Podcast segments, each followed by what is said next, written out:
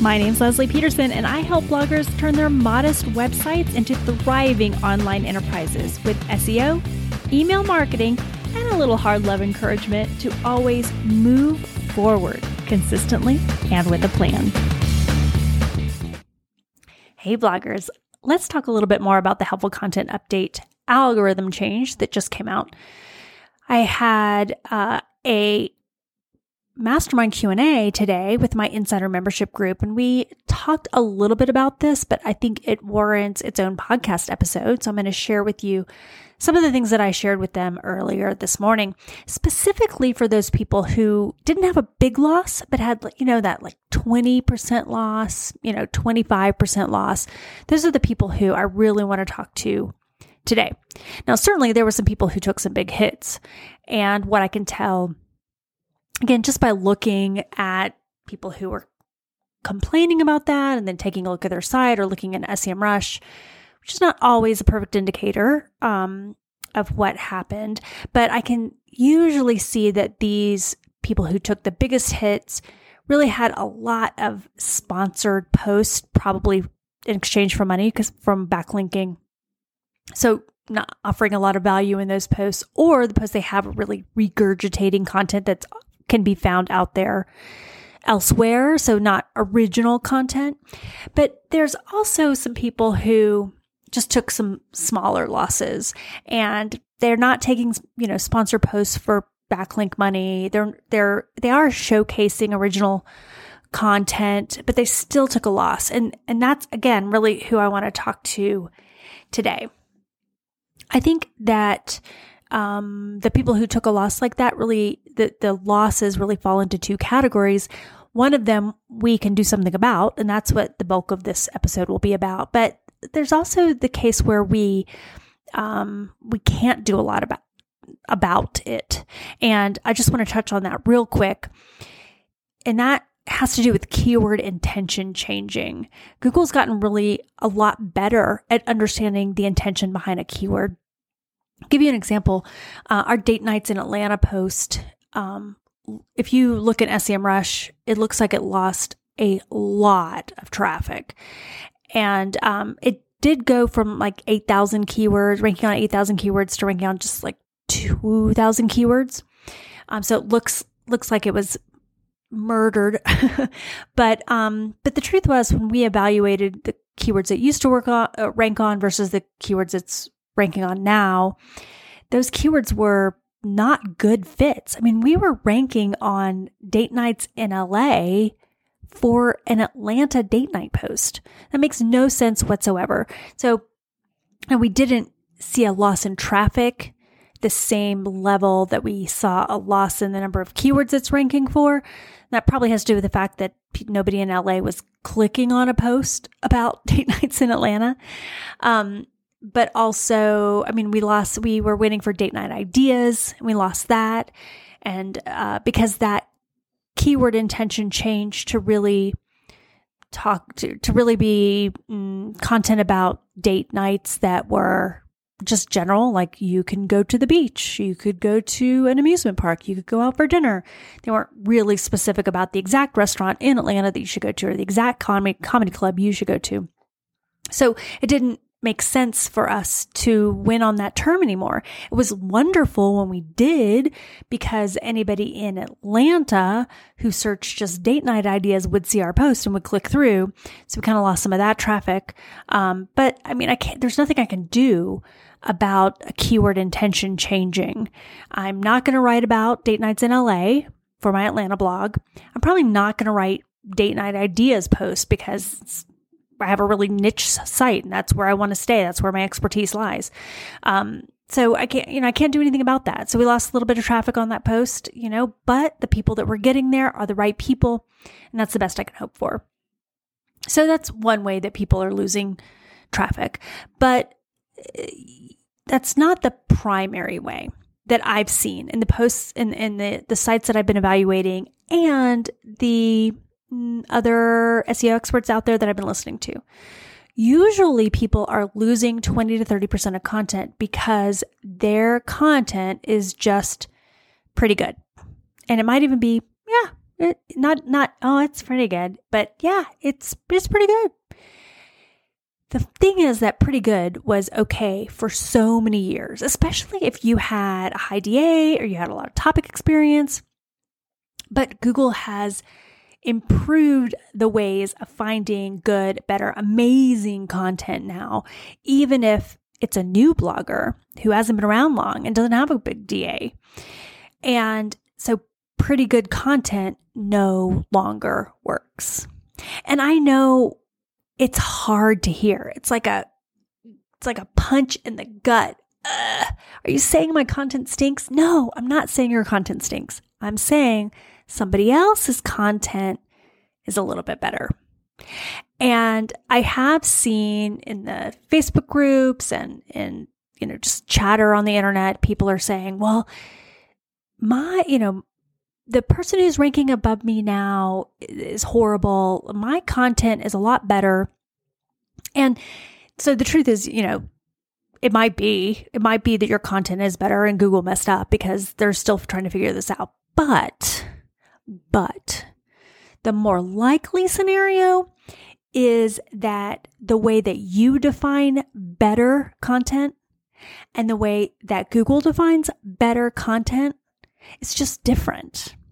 So it could very well be that your photos are better, your storytelling is better, your writing style is better, but those aren't the criteria necessarily that Google is is evaluating you on.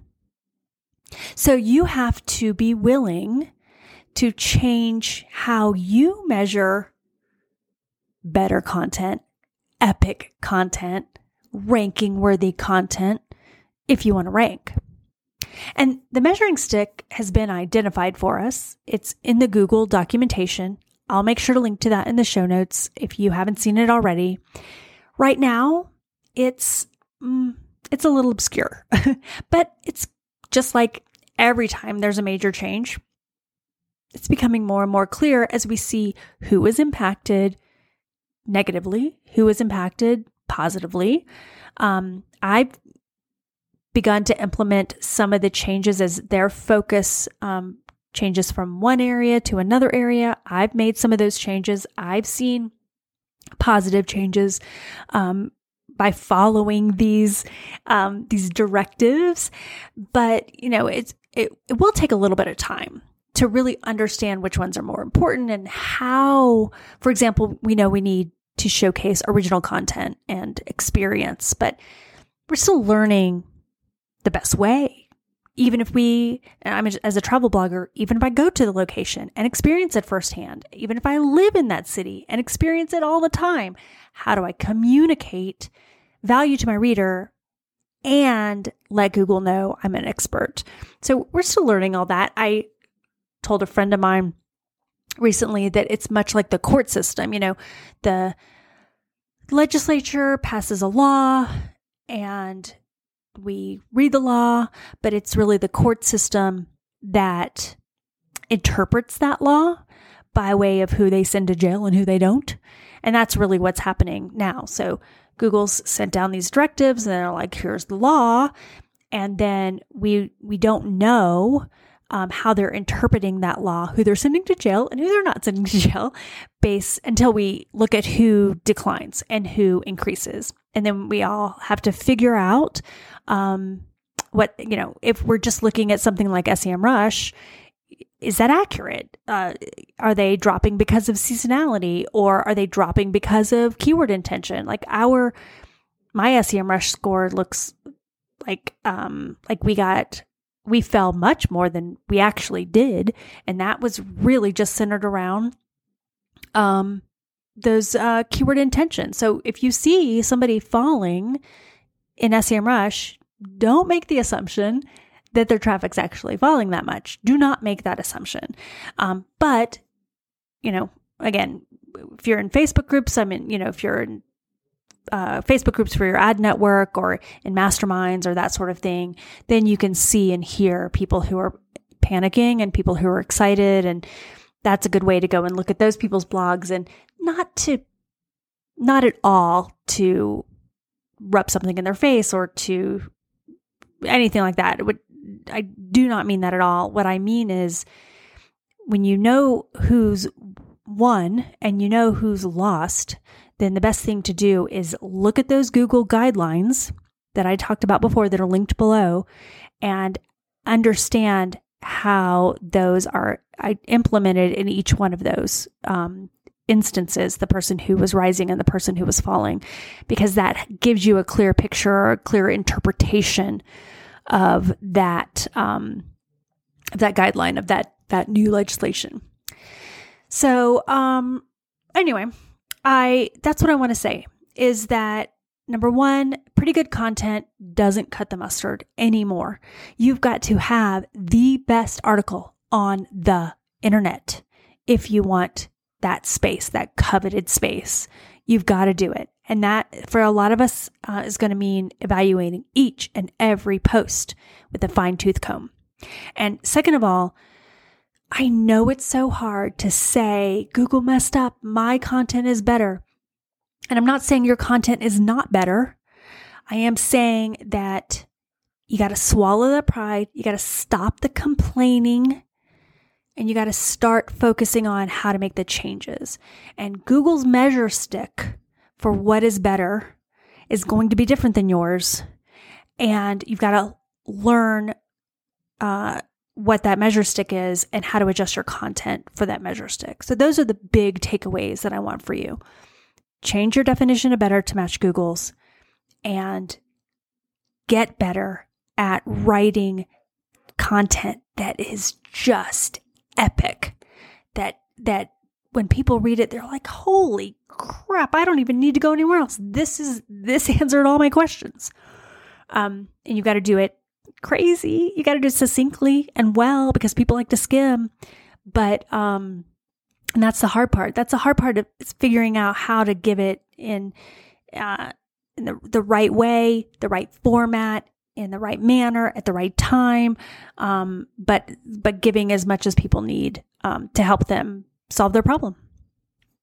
So if you want a little bit of help with this, I am hosting a free live workshop on October 3rd and October 4th. So you might have heard about it at the beginning of this episode, uh, but it is five um, content refresh fumbles. These are uh, mistakes that people make when they're trying to update their content. Whether they're trying to update it because of content decay, that's just because your post has been around for a long time. It needs to be updated regularly. We can't overlook that. um, or if you are fi- trying to figure out how to update your content for the helpful content update, like w- how to interpret those rules. So I'm going to be talking about five of those in this workshop. There are two options, one on October 3rd, one on October 4th. They are both live. They're both free. They're both the same. You just get to pick which one you want to come to. And I'm going to give the spiel twice. There is a link to that in the show notes. I hope that you will show up because um, I've really been learning so much, doing so much research, so much evaluation, other people's content, my own content, talking to experts, um, testing, trying, uh, seeing results, not seeing results and I've synthesized this for you. I mean there's a there's a lot of components to that measuring stick, but I've synthesized what I think are the five most common errors that I see people making and that's what I want to share with you. No cost, it's free, it's live. I promise it will be worth your time. So sign up in the link below and I hope to see you there. Hey, real quick, this is Lesli, just dropping in to remind you that I have several free resources on my blog right now that I'd love you to get your hands on. Just head over to leslipeterson.com, the link is in the show notes below, and grab my free blog post update checklist. Or if you're on a journey to fire up your blog's email newsletter, grab my free list of 52 newsletter connection prompts. With both of those, I'll include a video about how to use them to build a solid relationship with your subscribers or work towards doubling your traffic with updates. Grab both of those at leslipeterson.com.